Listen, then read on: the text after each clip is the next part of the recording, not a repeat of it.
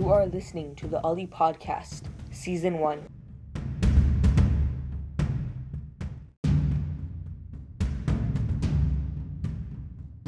Season 1, Episode 1 The Socio Political Role of the Ahlul Bayt.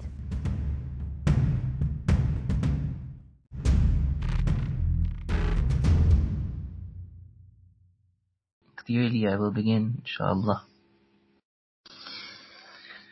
Okay, Bismillah ar-Rahman ar-Rahim. Alhamdulillahi Rabbil Alameen. As-salatu was-salamu ala ashrafil anbiya'i wal mursaleen Muhammadin wa ala ahli baytihi al-atyabin al-athhareen. Allahumma salli ala Muhammad wa ali Muhammad. I hope you are all keeping well. As with last week, inshallah, we'll go for about half an hour, then we'll take a, a few minutes break, and then we'll continue again, inshallah. And as as with last week, you know, the, the topic of our discussion, inshallah, is is the social political role of the Ahlul Bayt, salamullahi alayhim ajma'een. Inshallah, we hope this is a, a gathering which I appreciate and thank you for taking the time to come and attend it. Inshallah, it is something that Allah Ta'ala accepts and is pleased with. We have a hadith that say that to get together and to rem- remember the Ahlul Bayt are gatherings that are loved by the Ahlul Bayt themselves. Alayhim inshallah, this is one of them. Feel free to at any time uh, send a chat. If you send a chat message, I will see it. If you have any comments or questions, do feel free to do that, inshallah. As we said last week, the the and the slides are clear, right? Everybody can see the whole slide, I hope.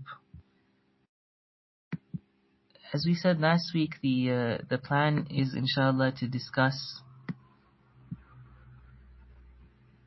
to try and extract the social political role of the Ahlul Bayt alayhim from their different interactions using ahadith. And so last week we looked in particular at some of the ahadith of the Imams alayhim salam with the Khulafa. And my, intentionally my focus has been more on the Imams starting from the fourth Imam onwards because to a certain extent we are more familiar with the political role of the first few Imams up to Sayyid al-Shuhada alayhi salam. So looking more from the fourth Imam onwards, we were looking at the interactions between the fifth Imam and Hisham, the sixth Imam and Mansur, the seventh Imam and Harun al-Rashid. Today, inshallah, we want to look a bit more at some of the ahadith that illustrate the interaction between the Imams and the Shia community. How the Imams were growing and training the Shia community.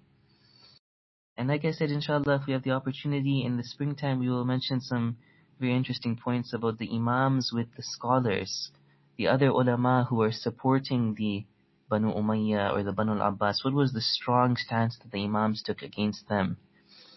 Similarly, we'll talk about poets, for example, Shia poets and their important role in spreading the message of the Ahlul Bayt alayhim salam and how the imams really supported them. And lastly, we'll talk about revolutionaries and imamzades who rose up and fought and how a lot of times they have been unfairly judged by the Shia community, whereas in many cases the truth is that the imams were supporting these revolutionaries. I want to recap some of the main concluding points that we tried to derive from last week's session. We said that the imams salam are entrusted with two different responsibilities. One of them is what we are more familiar with, that they have to present the religion and explain the religion.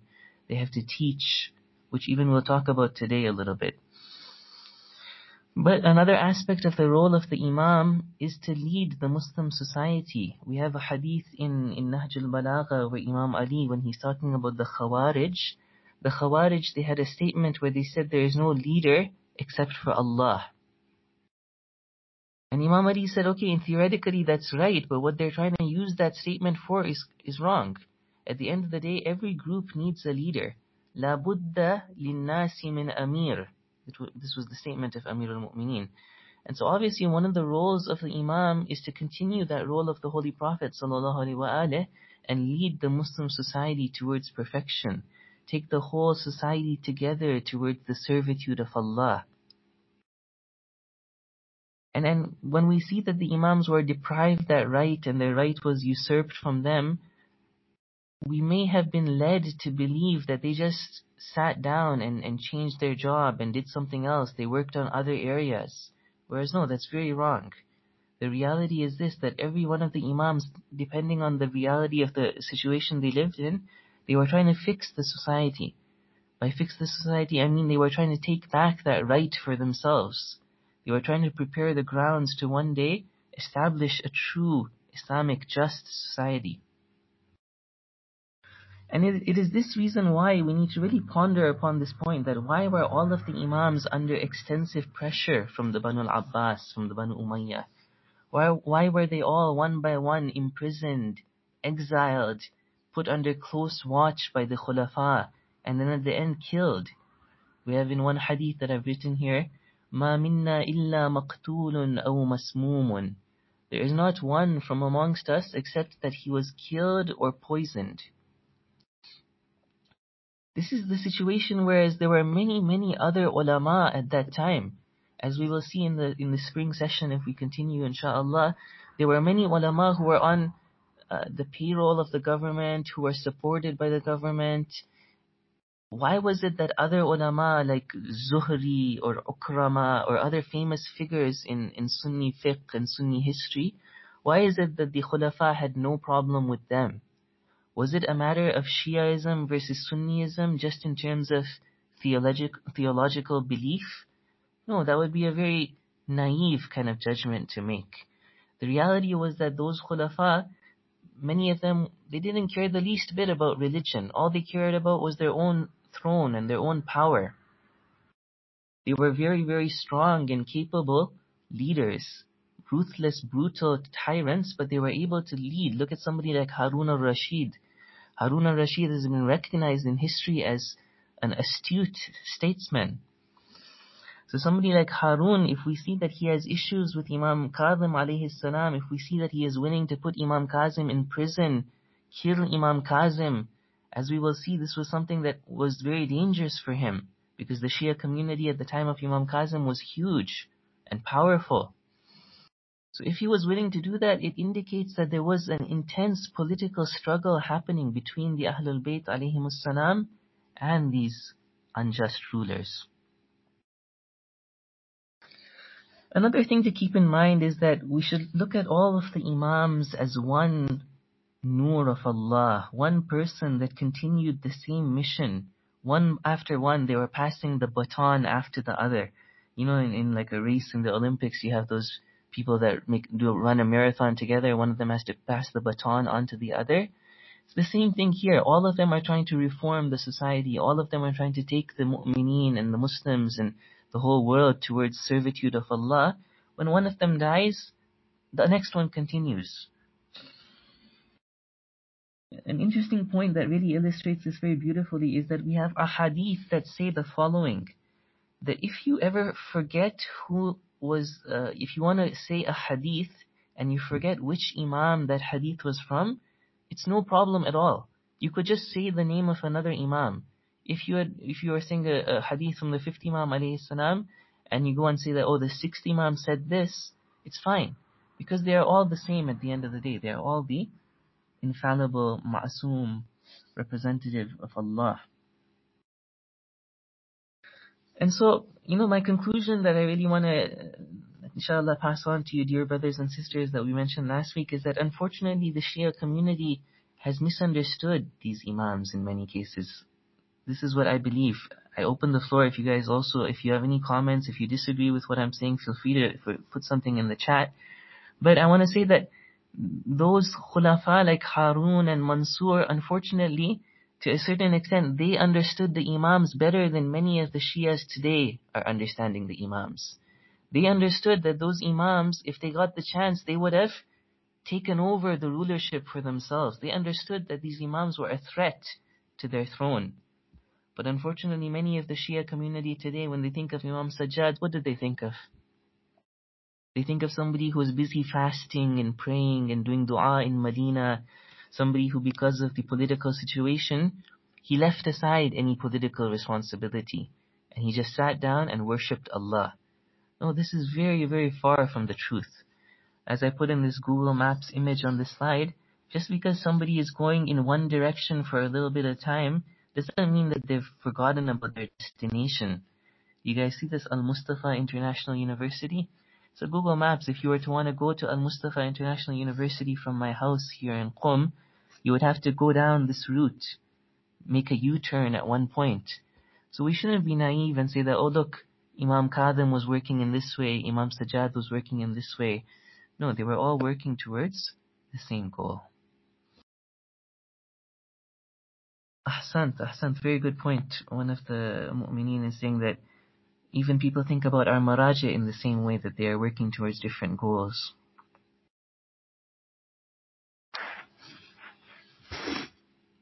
Okay, so inshallah today, like I said, my goal is to talk about the Imam and their Shia.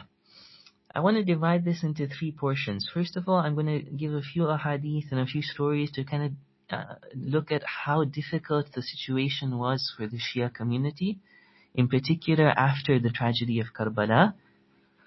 And then in the second second group of ahadith, we want to look at how the Imam was slowly training the Shia community, building up the Shia community, increasing the numbers of the Shia community. And then we'll save one story for the very end, inshallah, which is a little bit different. Again, I want to just make one point that you know, this is just a very short amount of time we have together. This is not a time in which we could summarize the entire social political role of the Ahlul Bayt. Of course, it's much, much greater than what we can even imagine or try to talk about in this short time. But inshallah, this, will, this little bit will be beneficial. Okay, so first of all, we start with the difficulties that the Shia community was going through.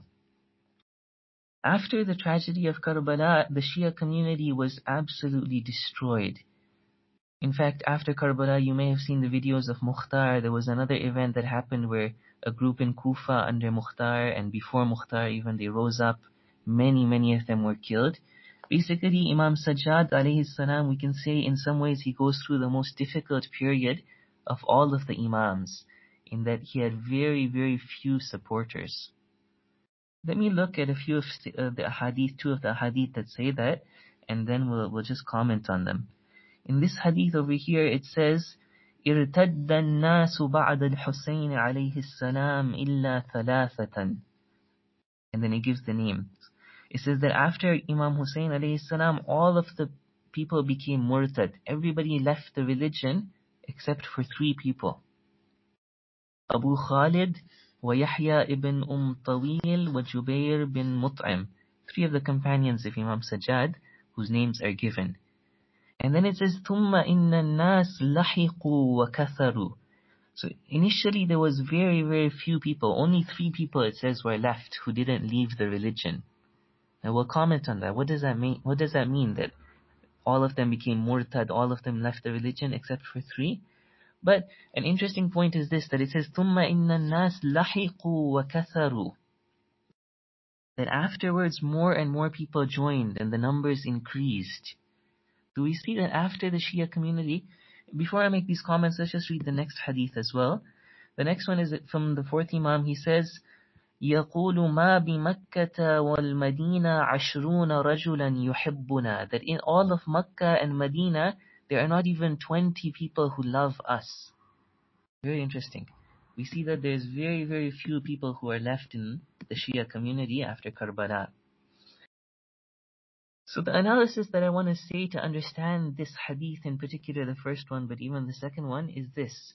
That it wasn't the case that there were only 20 people who really loved the Imams. There were not only three people who really had remained in the religion and everybody else had become murtad. No, of course not. There were still many, many Muslims. The entire land was a Muslim land and who is there in the Muslim community that doesn't love Amir al-Mu'mineen and Fatima al-Zahra alayhi salam? Okay, we'll, come to some examples of people who are really hate, uh, haters and people who hate the Ahlul Bayt. But generally, it's not the case that the numbers were so small. So what do these ahadith mean then? How do we understand these kind of ahadith? What we understand them to mean is that the imams were working towards a certain goal. They had a certain kind of mission that they wanted their Shias to be carrying out, and there was nobody left to do that for them. There was nobody left to actually go and work towards the goals of the Imams, help the Imam, who had the bravery to stand up in that oppressive time and support the Imam openly. We can kind of understand that by the end of the same hadith that we have before you, the first hadith. So I mentioned that the hadith started off by saying everybody became murtad, everybody left the religion except for three people. One of them, his name was Umm at-Tawil, or Yahya ibn Umm at-Tawil. The end of this hadith goes on to say that كان يحيى ابن أم الطويل يدخل مسجد رسول الله صلى الله عليه وآله ويقول He used to openly say, he would come to the masjid of the Holy Prophet صلى الله عليه وآله in Medina, and he would openly announce with those words of Ibrahim عليه السلام in the Quran, كفرنا بكم وبدا بيننا وبينكم العداوة والبغضاء that we have disbelieved in you. Oh, oh you Muslims who are no longer supporting your Imam. Oh you who have just gone with the Banu Umayyah. I am announcing that I am disassociating myself from you. So we see that these people who remain in these, these numbers, these small numbers that the Imams are talking about, were those core Shias who were really people who were not just believing in their heart, but people who were willing to act. You know, I, am very good question. I don't want to comment on that. I'm not even too sure. I'm not even too sure. There is discussions about Mukhtar. A, a lot of people, the way the movie has portrayed him in a very good light. I think that is perhaps the common opinion that a lot of the Shia communities do. That a lot of the ulama have uh, a good understanding of Mukhtar and the work that he did. So I'm not too sure how we reconcile that, but but basically what these ahadith, regardless, there's no doubt that these ahadith are telling us that there were very, very few Shias who were actually there to bravely work for the Imams. Okay. So, uh, why, why was the situation so difficult? Why was it that there were so few people? This, I, I think we know why. We've heard about the level of oppression that the Shia community was faced with after Karbala. Let me just give you one very interesting story, very, very telling story that gives us a, an idea of what kind of a world that was at that time. So one of the very ruthless governors of the Banu Umayyah was somebody by the name of Hajjaj ibn Yusuf al-Thaqafi. La'natullahi alayh. That same, that same individual that we just read about, Yahya bin Umm Tawil, he, uh, the one who went to the Prophet's mosque and announced his bara'ah from the people, he was very, very brutally killed by Hajjaj. Hajjaj killed many, many Shias. He was a horrible person. So this story is very interesting. One day somebody comes before Hajjaj and he speaks to Hajjaj a little bit rudely. And Hajjaj gets very upset with him. فَأَغْلَظَ لَهُ الْحَجَّاجِ فِي الْجَوَابِ Hajjaj gets upset that like, how dare you talk to me like this? And then this man who's before Hajjaj, he says, لا تقل هذا أيها الأمير Oh Amir, don't talk to me in this rude way. First he had been rude, then Hajjaj got very upset. So, so he's telling Hajjaj, no, don't get upset, don't be like this. فلا لقريش ولا لثقيف منقبة يعتدون بها إلا ونحن نعتد بمثلها.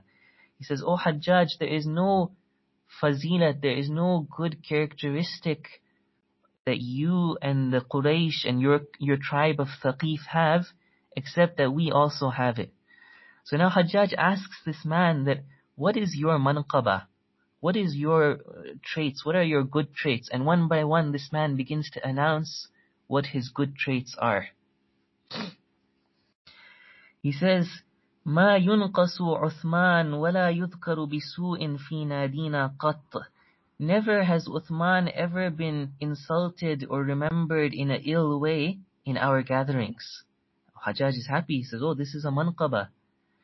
He says, "Ma ru'iya minna khariji." Nobody from us has ever rebelled against the government. Again, Hajjaj is very happy. He says, oh wow, that's really a manqaba. That's a good characteristic that you have.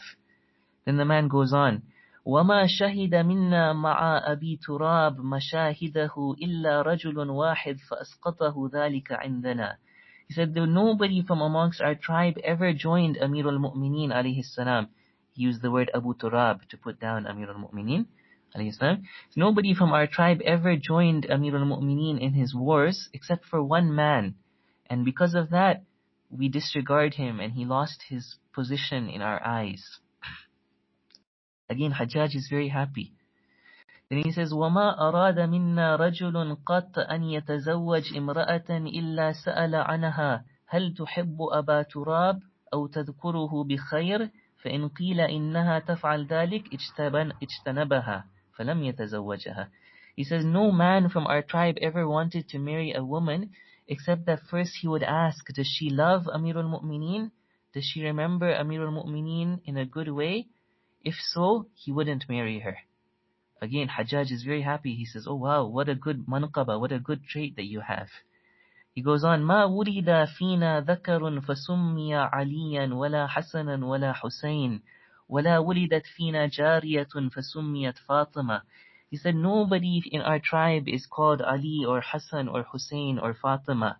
Again, Hajjaj is very happy. He says, wow, what a good trait. Last thing, he says, a woman from our tribe نظرت امرأة منا حين أقبل الحسين إلى العراق إن قتله الله أن تنحر عشر جزر A woman from our tribe, she made another that if Allah kills Hussein, she will she will basically sacrifice 10 animals, 10 camels, I think. And then she abided by her mother. Anyways, I just want to show you that this was the level of animosity that the, the leadership, the Banu Umayyah, and later on the Banu al-Abbas, Mutawakkil, these people were not any less than this. They were also, in fact, maybe worse than the Banu Umayyah. So there was extreme, extreme pressure on the Shia community. To openly support the Imam was very dangerous. On the other hand, there was extensive rewards in the material sense to go with the flow. To support the Banu Umayyah, to support the Banu al-Abbas meant that you would be able to live a life of happiness and a life of wealth. So in that situation, we can imagine what the Imams are faced with, that there is hardly any Shias left. The oppression against the Shia community is so much, and the temptation to not be a Shia is also so, so strong. So what do the Imams do with all of this?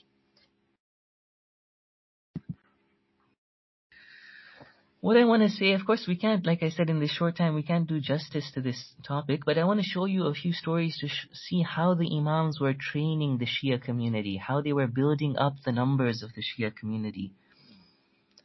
In one statement from Imam Sajjad, we see he's, he's trying to teach the mu'mineen around him that, you know, don't just go after this dunya that the Banu Umayyah are giving you. He says, أَوَلَا حُرٌّ يَدَعُ هَذِهِ اللُّمَاضَ لِأَهْلِهَا He's saying, is there anybody, meaning the dunya, he said, is there anybody to leave this leftover morsel of food? فَلَيْسَ لِأَنفُسِكُمْ ثَمَنٌ إِلَّا الْجَنَّةِ There is no worth to your soul except for paradise, so do not sell it for anything less than that. فإنه من رضي من الله بالدنيا فقد رضي فقد رضي بالخسيس Whoever is happy from Allah with this dunya, he's been shortchanged. He's, you know, he's thought, he's happy with something that's very base and very humble and not worth anything. Anyways, you know, I, I can't go into more and I'm sure you have heard a lot about these kind of stories about how the Imams were teaching their students and training their students. Slowly, slowly, because of these blessed efforts of the Imams, more and more people were attracted to the Ahlul Bayt salam especially during the time of the fifth Imam, the fifth Imam, and then later the sixth Imam, they were presented with an opportunity where the Banu al-Umayyah were very weak. They were busy fighting against the Banu al-Abbas. Again, initially when the Banu al-Abbas came into power, for a little while, perhaps we could say, although last week I said something different in a way, but perhaps we can say that when the Banu al-Abbas came into power, there was still a little bit of ease on the Shia community because the Banu al-Abbas initially presented themselves as supporters of the Ahlul Bayt. So, in particular, during the time of the fifth Imam and the sixth Imam, they were able to really do a lot in terms of teaching the Shias and spreading the message of the Ahlul Bayt Again, on this bottom hadith that I brought on the side, somebody, I think it's Abu, Abu Hamza al-Thumali, I think so, I'm not sure. he, he's mentioning that I was in the mosque when I see the fifth Imam enter وحوله أهل خراسان وغيرهم يسألونه عن مناسك الحج we see that the fifth Imam is teaching people about the ahkam of Hajj but what's very interesting is that the people who are talking to him are all the way from Khurasan this is before Imam Rada has gone to Khurasan it's the time of the fifth Imam so we see that there are now Shias or people who are going to the Ahlul Bayt for their questions, people who have love of the Ahlul Bayt, not just in Medina, not just in Kufa, but all the way in Khurasan. So slowly, slowly the Shia community, because of these kind of efforts of tarbiyah, is growing. Another very, very interesting story that we can really think about and see what the Imam was trying to do to spread the message of the Ahlul Bayt alayhim salam. The fifth Imam, he leaves a will to his son, the sixth Imam. The, the sixth Imam alayhi he narrates that قال لي أبي يا, يا جعفر أوقف لي من مالي كذا وكذا لنوادب تندبني عشر سنين بمنى أيام منى the fifth Imam, Imam Baqir alayhi salam, before he dies, he's telling Imam Ja'far as-Sadiq alayhi salam that keep aside some money that for 10 years in Hajj in the city of Mina, people should lament and cry over my death. Now why? Why does the Imam want people to do that? Obviously the Imam is ma'asum. The Imam is very far from wanting to be praised and, and you know, wanting status in this dunya. That's the likes of me and you who, you know, we're worried about what, whether people remember us, whether people cry for us, where people want we want to look good basically in the eyes of the people. The Imam alayhi is far from that. If the Imam wants people to remember him and cry over him, it's because he wants that message of the Ahlul Bayt, that message of the wilaya of the Ahlul Bayt to spread. And what better venue, what more powerful venue to get that message out than the days of Hajj, where Muslims from everywhere are in the Hajj.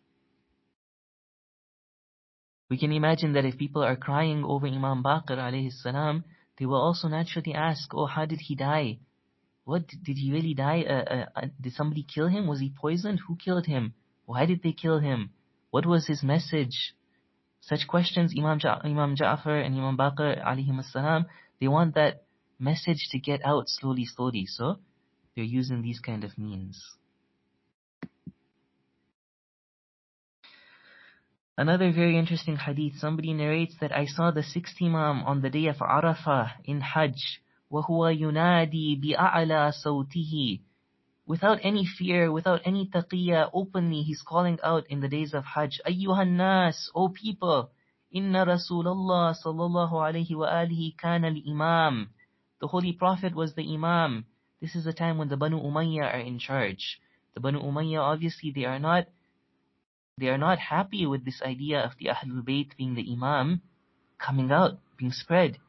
And Imam Sadiq alayhi salam openly he's announcing it in Hajj. That ثم كان علي بن أبي طالب ثم الحسن ثم الحسين ثم علي بن الحسين ثم محمد بن علي ثم ها. Ha means me, means ana. Basically, in the loudest of his voice, he's announcing on the plains of Arafah that Imam Ali alayhi salam was the Imam after the Prophet. Then Hassan was the Imam. Then Hussein was the Imam. Then Ali ibn al-Hussein was the Imam. Then Muhammad ibn Ali was the Imam. Then I am the Imam. فينادي ثلاث مرات لمن بين يديه وعن يمينه وعن يساره. Again and again he is repeating this. He is saying it to the people uh, in the front of him. He is saying it to the people on the right side. He's saying it to the people on the left side. So we see that the Ahlul Bayt alayhim they were spreading this message. They were spreading the truth about how they are the Imam. Another very, very interesting hadith. Somebody uh, comes to the sixth Imam alayhi salam and, and he says that I used to work for the Banu Umayyah. Is there any way that I can now be forgiven by Allah? فاستأذنت له عليه فأذن له فلما أن دخل سلم وجلس This man he comes before the sixth Imam عليه السلام He sits before the Imam He says, جُعِلْتُ فِدَاكَ That, O Imam, may I be sacrificed for you. إني كنت في ديوان هؤلاء القوم فأصبت من دنياهم مالا كثيرا وأغمضت في مطالبه So he's basically saying, I used to work for the Banu Umayyah. I got a lot of money, I made a lot of wealth working for the Banu Umayyah. And so what does the Imam say to him? Does the Imam say that, oh, just do istighfar and inshallah Allah will forgive you? First, the Imam takes a very strong stance that what you did was wrong. You should have never gone and worked for these oppressors. The Imam says, and this is a very famous hadith that is mentioned in books of fiqh and in discussions of fiqh, they use this hadith.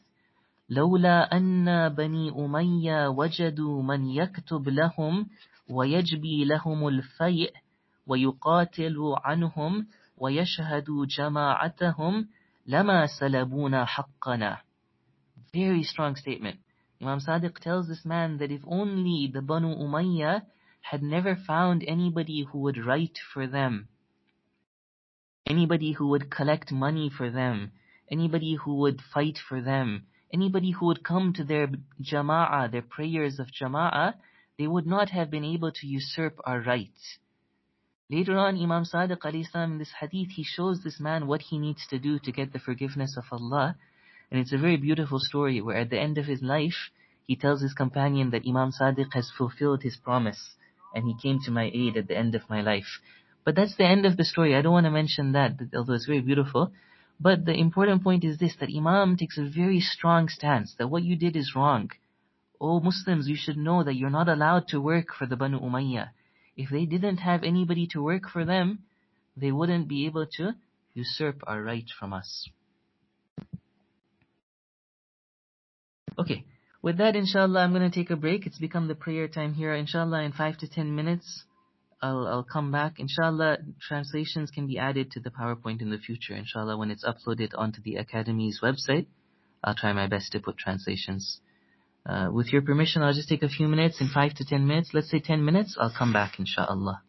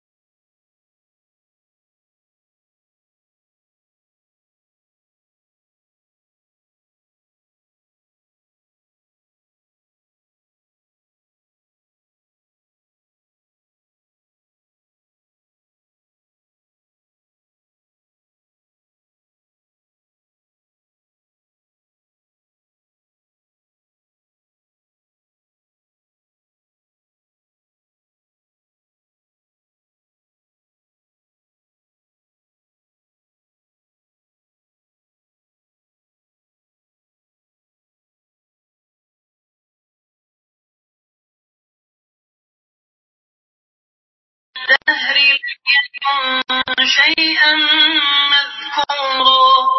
إنا خلقنا الإنسان من نطفة أمشاج نبتليه فجعلناه سميعا بصيرا. إنا هديناه السبيل إما شاكرا وإما كفورا.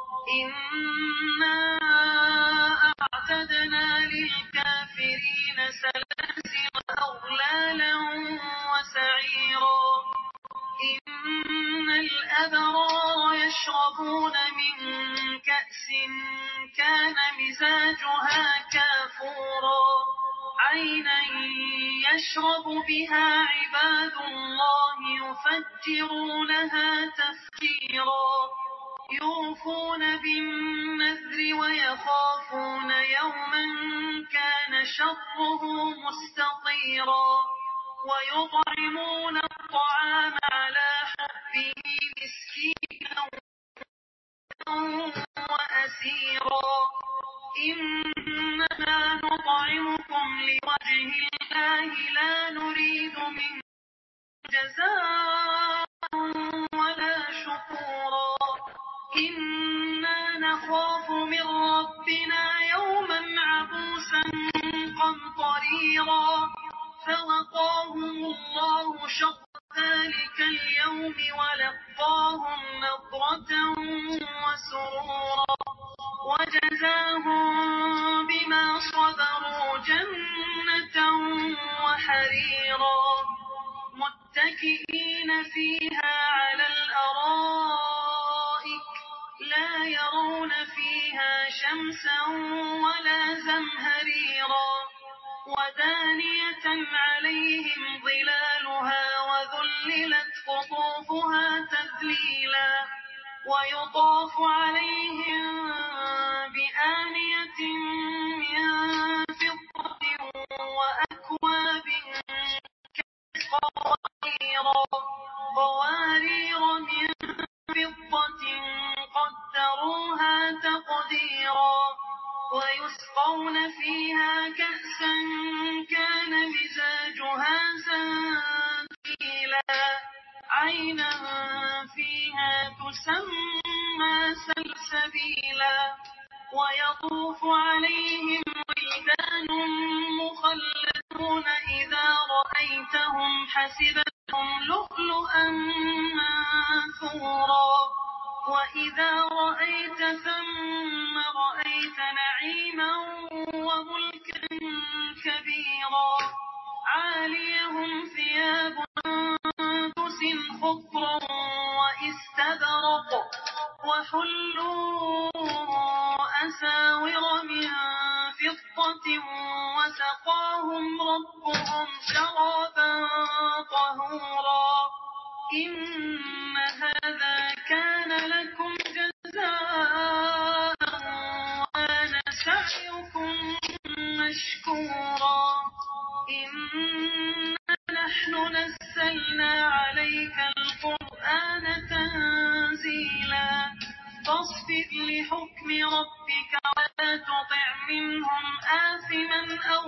كفورا واذكر اسم ربك بكرة وأصيلا. ومن الليل فاسجد له وسبحه ليلا طويلا. إن هؤلاء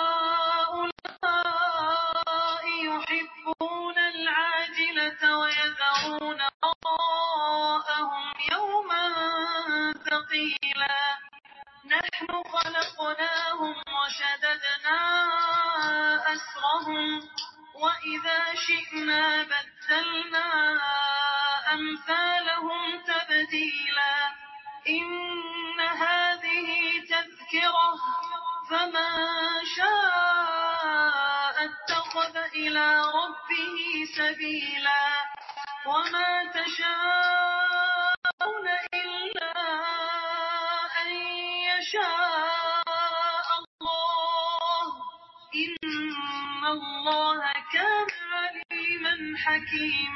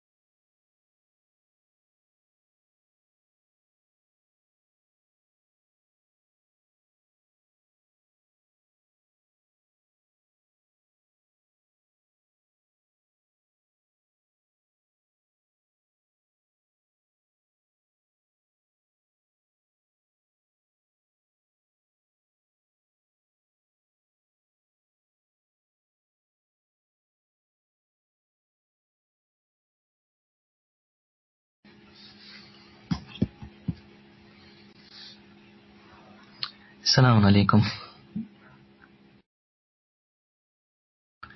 Everybody can hear me fine? Okay, let's continue inshallah. So what we did so far is we looked at some stories and ahadith to illustrate the difficulty that the Shia community was faced with, especially after Karbala. Although this difficulty, like I said, continued. Mutawakkil was the Khalifa during the time of the 10th or 11th Imam. Also, he was extremely, extremely brutal in his oppression to the Shias. Then we looked at some ahadith at how the Imams were working on training the Shia community, teaching them the ma'arif of Islam, teaching them akhlaq, teaching them fiqh, and also reminding them of their political responsibilities. One last point I want to make about this hadith before us, before we move on to the next section, is that look, one of the things that the Imam said is that if the if the Banu Umayyah didn't have people to support them, and he starts to give examples of supporting them, writing for them, collecting money for them, fighting for them, and attending their namaz e jama'ah. You see, namaz e jama'ah itself, in its nature, it has this political dimension to it. That's really something worthy about pondering upon. Okay, the next section, uh, actually I have four sections before us. So we finished two of the sections. The third section that I want to now kind of show in, in two or three hadith is that the results of this blessed work of the Imams, that the Shia community spread far and wide during the lives of the Imams. Uh, just making sure you can still hear me, right? I got a message saying I've been disconnected. Everything's okay?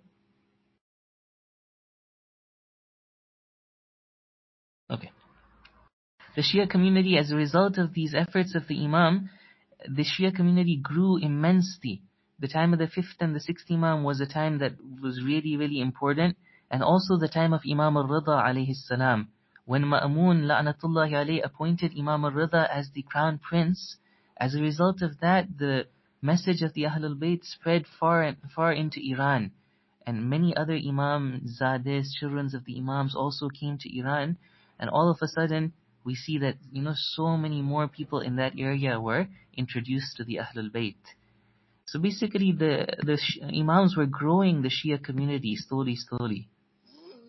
And because of that, we see very interesting things happening later on in in the times of the latter Imams. Uh, these slides are not changing for me. Uh,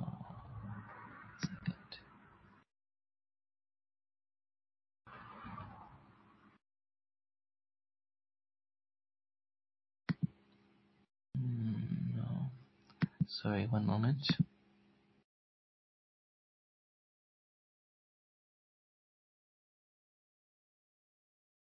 Mhm. Okay, so let's see. I don't know what slide can you guys see before you. Uh, I can only see number seven on my screen, but you can see number eight. Okay, khair, inshallah, that's fine. I have them before me on my phone. Okay, so the one before you now, the hadith, this is something that happened towards the time of the death of Imam al-Kadhim alayhi salam. So what I want to show you is that the Shia community has grown to be so much stronger and so much larger that in the very city of Baghdad where the Khalifa Harun lives, the Shia community is a threat now to Harun. That when he is killing Imam Kadhim alayhi salam, he wants to pretend like nothing happened. In this story, it says this that hmm, basically there's a Sunni alim who is narrating this hadith that that basically the person who used to take care, who was in charge of the prison of Imam Kadhim alayhi salam was somebody called Sindi ibn Shahak. The Sindi ibn Shahak, he calls 80 people, 80 ulama apparently, and he tells them, yeah, 80 very well-known, very uh, reputable people, and they're told, يا هؤلاء انظروا إلى هذا الرجل هل حدث به حدث فإن الناس يزعمون أنه قد فعل مكروه به that oh people look at this man referring to Imam Kadhim alayhi salam. Look at Imam Kadhim has anything happened to him? No nothing has happened to him. People are saying something happened to him. وهذا منزله وفرشه موسع عليه غير مضيق Look at the pillow, look at the farsh, the carpet he is sitting on, look at his clothes, he's being treated very well. ولم يرد به أمير المؤمنين سوءا Amir al-Mu'mineen referring to Harun, he didn't want to give him any problems or trouble him. And then the Imam is still alive at this point. The Imam tells them that no, this is not true. I've been poisoned. I'm going to die. Basically, what I want to show is this, that these uh, Banu Umayyah, Banu al-Abbas here, they were very scared of the Shia community. They didn't want this message to get out that Imam Kadhim was killed. They wanted to hide the fact that he was killed. Now, inshallah, you have the ninth slide in front of you. Basically, again, I can't give you too much because of the lack of time, but the Shia community grew immensely. By the time of the latter Imams, we see a very strange situation where many, many cities, like I'll just read the names of some cities to you, such as Kufa, Baghdad, Nishapur, Qum, Ave, Ave is a place in Iran, Madain, Khurasan, Yemen, Ray, Azerbaijan, Samarra, Jorjan, Basra. All of these are now strongholds of the Shia community. The Imam has different, different representatives that he writes letters to. He has a very organized system of wikala, where he has a wakil that he appoints. The wakil is in touch with him. He's sending letters to the wakil. He's receiving letters from the wakil. He's receiving money, khums money from the wakil. I'll just give you some stats to kind of get this, uh, try to inshallah understand this. The, from the seventh Imam and the eighth Imam, alayhi if we wanted to count the total number of riwayat we have from them, it's about 2,000 riwayat each. However, from the ninth Imam, the tenth Imam, and the eleventh Imam, it's much less. It's about 400 riwayat each. Because what had happened was the Imams themselves were put under a lot of pressure. They were, they were not given freedom. However, from those 400 riwayat that we have from each one of the 9th, 10th, and 11th Imam, about 30% of those riwayat were letters that they wrote. They used to write many letters, and many of these letters have reached us. They're narrated in Biharul Anwar or other books of hadith. Very interesting letters where, for example, the Imam will be appointing a representative. He'll be telling somebody that this is my representative for Hijaz. If you have money, give the money to him. These kind of things were going on. So in this very interesting story that we have before us on the ninth slide, it's uh, a story to do with Abu Muhammad, the eleventh Imam, alayhi salam. Basically, this man called Dawood, he was the one who was in charge of the hammam of the eleventh Imam. He used to like light. He was, he was somebody who worked for the eleventh Imam, basically. He says that my master, the 11th Imam, called me and gave me a piece of wood that looked like it was like part of a door. It was like a long, round piece of wood. And he told me, go and give this to somebody else called Amri, one of my companions. So okay, I agreed. فَمَضَيْتُ And then he says, as I was going towards this person called Amri, there was somebody who was like a, a, a somebody who was carrying water on their mule, they were in my way. And so I took that piece of wood and I hit the mule. And then all of a sudden it broke. Okay, it says, فَنَادَانِي السَّقَى السِّحْ عَلَى الْبَغَلِ فَرَفَعْتُ الْخَشَبَ He says, I raised the piece of wood, فَضَرَبْتُ الْبَغَلِ فَانْشَقَّتْ فَنَظَرْتُ إِلَى كَسْرِهَا فَإِذَا فِيهَا كُتُبٌ He says that as that piece of wood broke, I looked at it and subhanallah, there were letters inside it. So I quickly hid it in my sleeve and I went back to the Imam. And the Imam, when he goes back, the Imam reprimands him that, why did you do that?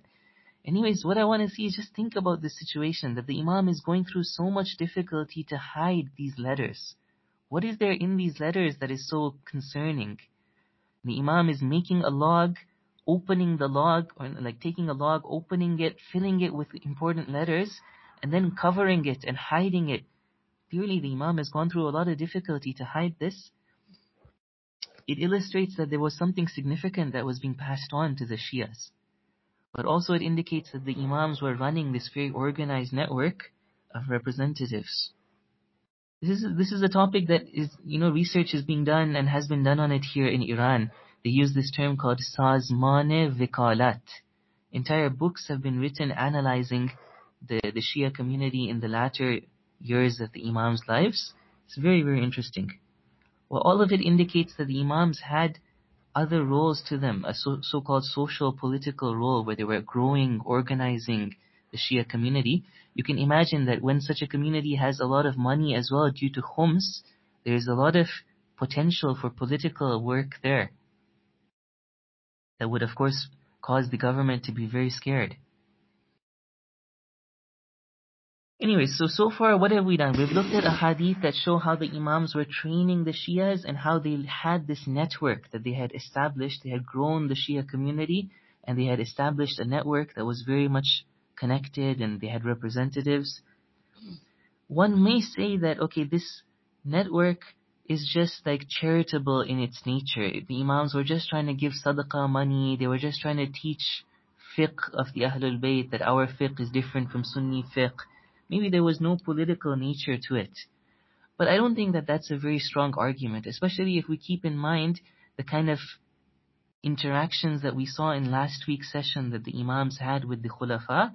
No, the Imams were very strong, taking a stance against the Khulafa, and the Khulafa knew that as well. The final story, final hadith that I want to narrate with you, dear brothers and sisters, is this one that perhaps you've heard of it before, but it's really maybe maybe we haven't thought about it uh, that deeply until now. You can see the tenth slide ahead of you now. It's called Rise Up.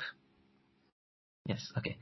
In this hadith, somebody by the name of Sadir as-Sayrafi, he said that I came to the sixth Imam alayhi salam, and I told him, Wallah ma yasa'uka al-qu'ud, that by Allah, you cannot just sit down anymore. The time has come for you, O Imam, to rise up, to take over, to fight, to take the Khilafah for yourself. The Imam says, Walima, ya Sadir. Said, why is that the case, O Sadir? Sadir says, لِكَثْرَةِ مَوَالِيكَ وَشِيعَتِكَ وَأَنصَارِكَ وَاللَّهِ لَوْ كَانَ لِأَمِيرِ الْمُؤْمِنِينَ عَلَيْهِ السَّلَامُ مَا لَكَ مِنَ الشِّيعَ وَالْأَنصَارِ وَالْمَوَالِي مَا طَمِعَ فِيهِ تَيْمٌ وَلَا عَدِي He says, O Imam, look at how many people you have supporting you. Look at how many muwali, how many shia, how many helpers you have. Now you cannot just sit anymore. I swear, but if Amir al-Mu'mineen alayhi salam had this many supporters, nobody would have, none of the enemies would have, you know, thought that they could fight him or overcome him, would have uh, had that desire in their heart against him. So then Imam Sadiq alayhi salam, he asked Sadir, Kam asa an yakunu? What do you think is the number of Shias that I have? Sadir, he replies, he says, Mi'at alf, a hundred thousand. And then later he corrects himself, no, mi'atay alf, two hundred thousand. The Imam says, really? Mi'at alf, mi'atay alf, really? And then, and then the Imam is quiet for a while, and then he tells Sadir to come with him, and they go somewhere a little bit outside of the city. They come to an area I skipped over a little bit of the hadith. There's parts that are not that relevant. They come to an area where there is a young man who is with like a flock of animals, maybe sheep. And then Imam says to him, Wallah ya Sadir, لو كان لي شيعة بعدد هذا الجداء ما وسعني ما وسعني القعود.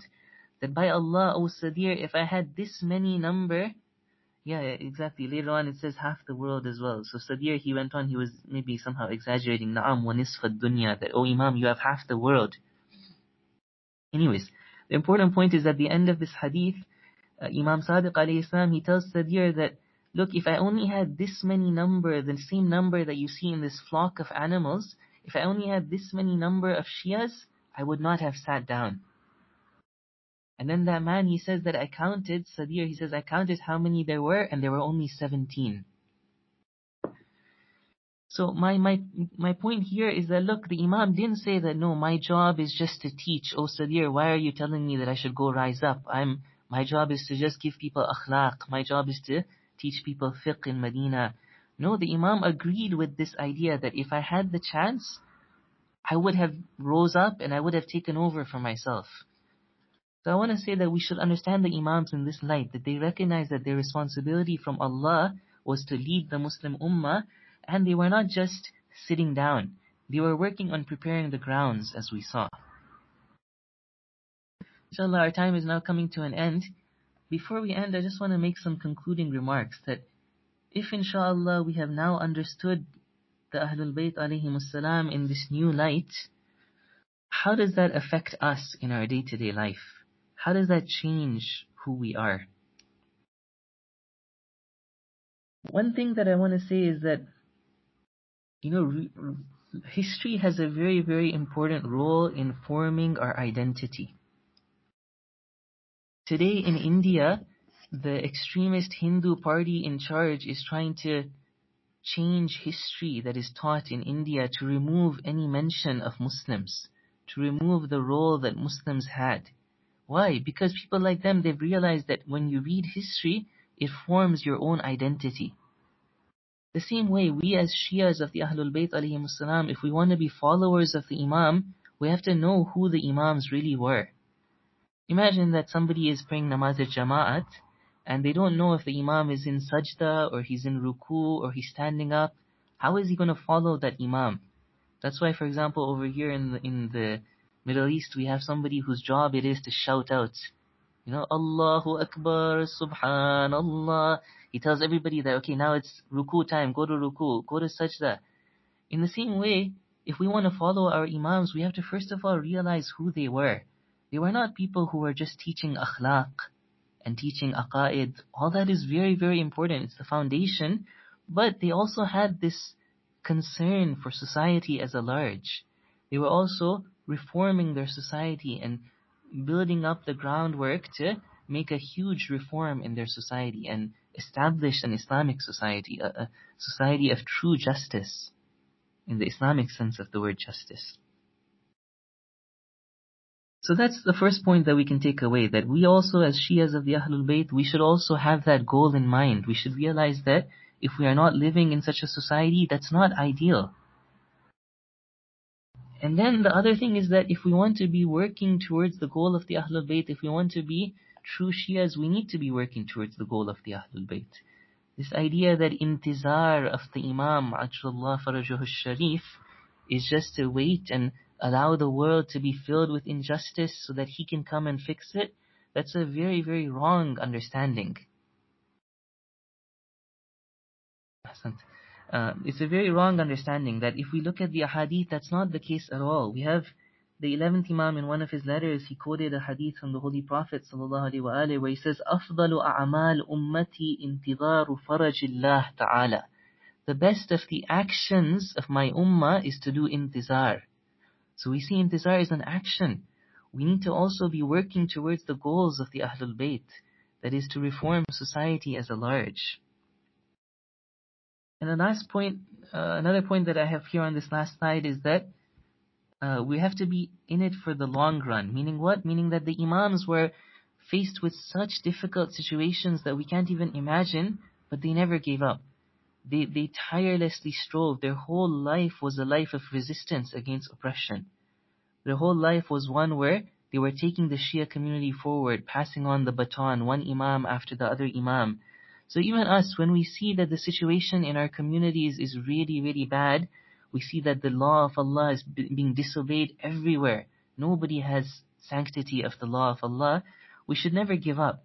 We should learn that inspiration from the Imams alayhimussalam to continuously strive to fix ourselves, to fix our society, to fix our family. We know that even in our own selves, to reform ourselves and become a person of taqwa, is such a hard task. It requires a lot of effort, it requires help, it requires working with ulama, it requires sabr, patience. It's not going to be an easy task. So in the same way, if we want to reform our society, our community, work towards taking everybody back to the servitude of Allah, it's not going to be an easy task. The last thing that I want to mention is that in this path of reforming society, obviously we need the help of ulama. I'll mention this more inshallah if we have the opportunity to meet again in the spring, because there I'll be talking about the role of ulama. But it's needless to say that if we want to be moving in a direction that Allah wants us to move, we need to first of all understand in a profound sense what that direction is. And there we need the help of people who have learned the religion of Islam, people who have knowledge and taqwa, people who have implemented that knowledge in their life, and basira as well. So these three ta- uh, qualities, people, ulama who have studied the religion of Allah, ulama who have taqwa as well, they're God-fearing people, they're not gonna use the dunya to get their own status, as well as basira, people who have an understanding of the reality. And you know who is our enemy, who is our friend. We need the help of such ulama to move our communities and ourselves and our families in a direction towards the servitude of Allah. That is the goal of our life at the end of the day, to become a better servant of Allah. We pray that Allah Ta'ala gives us that tawfiq to benefit from these teachings of the Ahlul Bayt salam and to actually establish it and implement it and work towards these lofty goals. I, uh, again, I thank you for attending this session and I hope it was beneficial. I'm at your service. If you have any questions now or later on, please feel free to be in touch with me.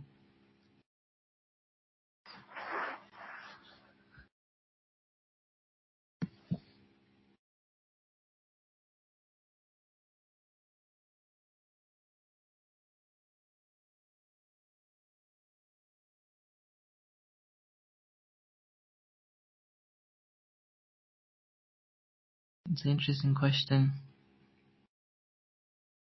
Uh, there's an interesting question from Brother Bashir Datu that, okay, I've adopted a certain framework. Would another framework be possible to, that is thematic, group ahadith by key themes? Justice, oppression, human dignity, human rights. Yeah, I, I don't see why not, of course. It, such, such grouping is possible, but it should be done by people who uh, have this overall understanding, not that one aspect of the imams gets emphasized more than what is correct. But yeah, in theory, such such groupings are fine. In fact, a lot of our books of ahadith, that's what they are. The author of the, that book of hadith has categorized the ahadith in a certain way.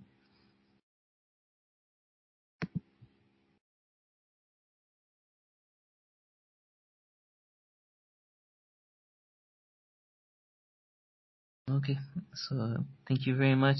Um, please remember us in your du'as, and if there's no other questions, I will let you go.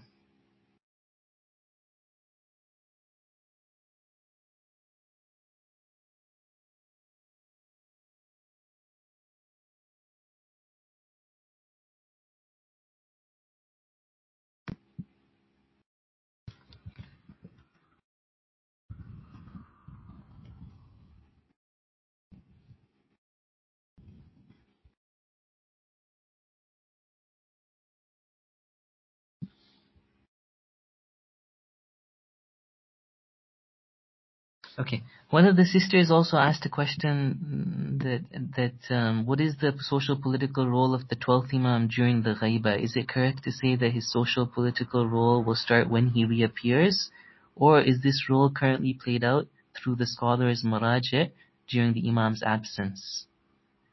I think it's very clear, sister, that it is the responsibility of the scholars. Like this is something that we have explicitly in many ahadith, and it is something that is always been agreed upon that in the ghaibat of the Imam, Ajullah Farjuh Sharif, his nawab are the fuqaha.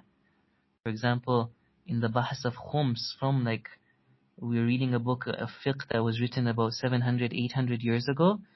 In that book, Shahid al-Awwal, when he talks about the sahm of the Imam in khums, he says it goes to the nawab, which is understood to be the fuqaha. So, so basically this goal I think it's very clear that this goal of uh, this role of the imam still applies today. That just because the imam is in ghaiba doesn't mean we allow the enemies of Islam to come and do whatever they want to do. No, there is a certain role that has to be carried out by Muslims, and the the leaders of that in the Islamic dimension at least would be the maraji and the fuqaha and the ulama.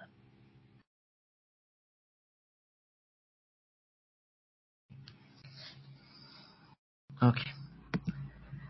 Okay, take care. التماس دعاء خدافز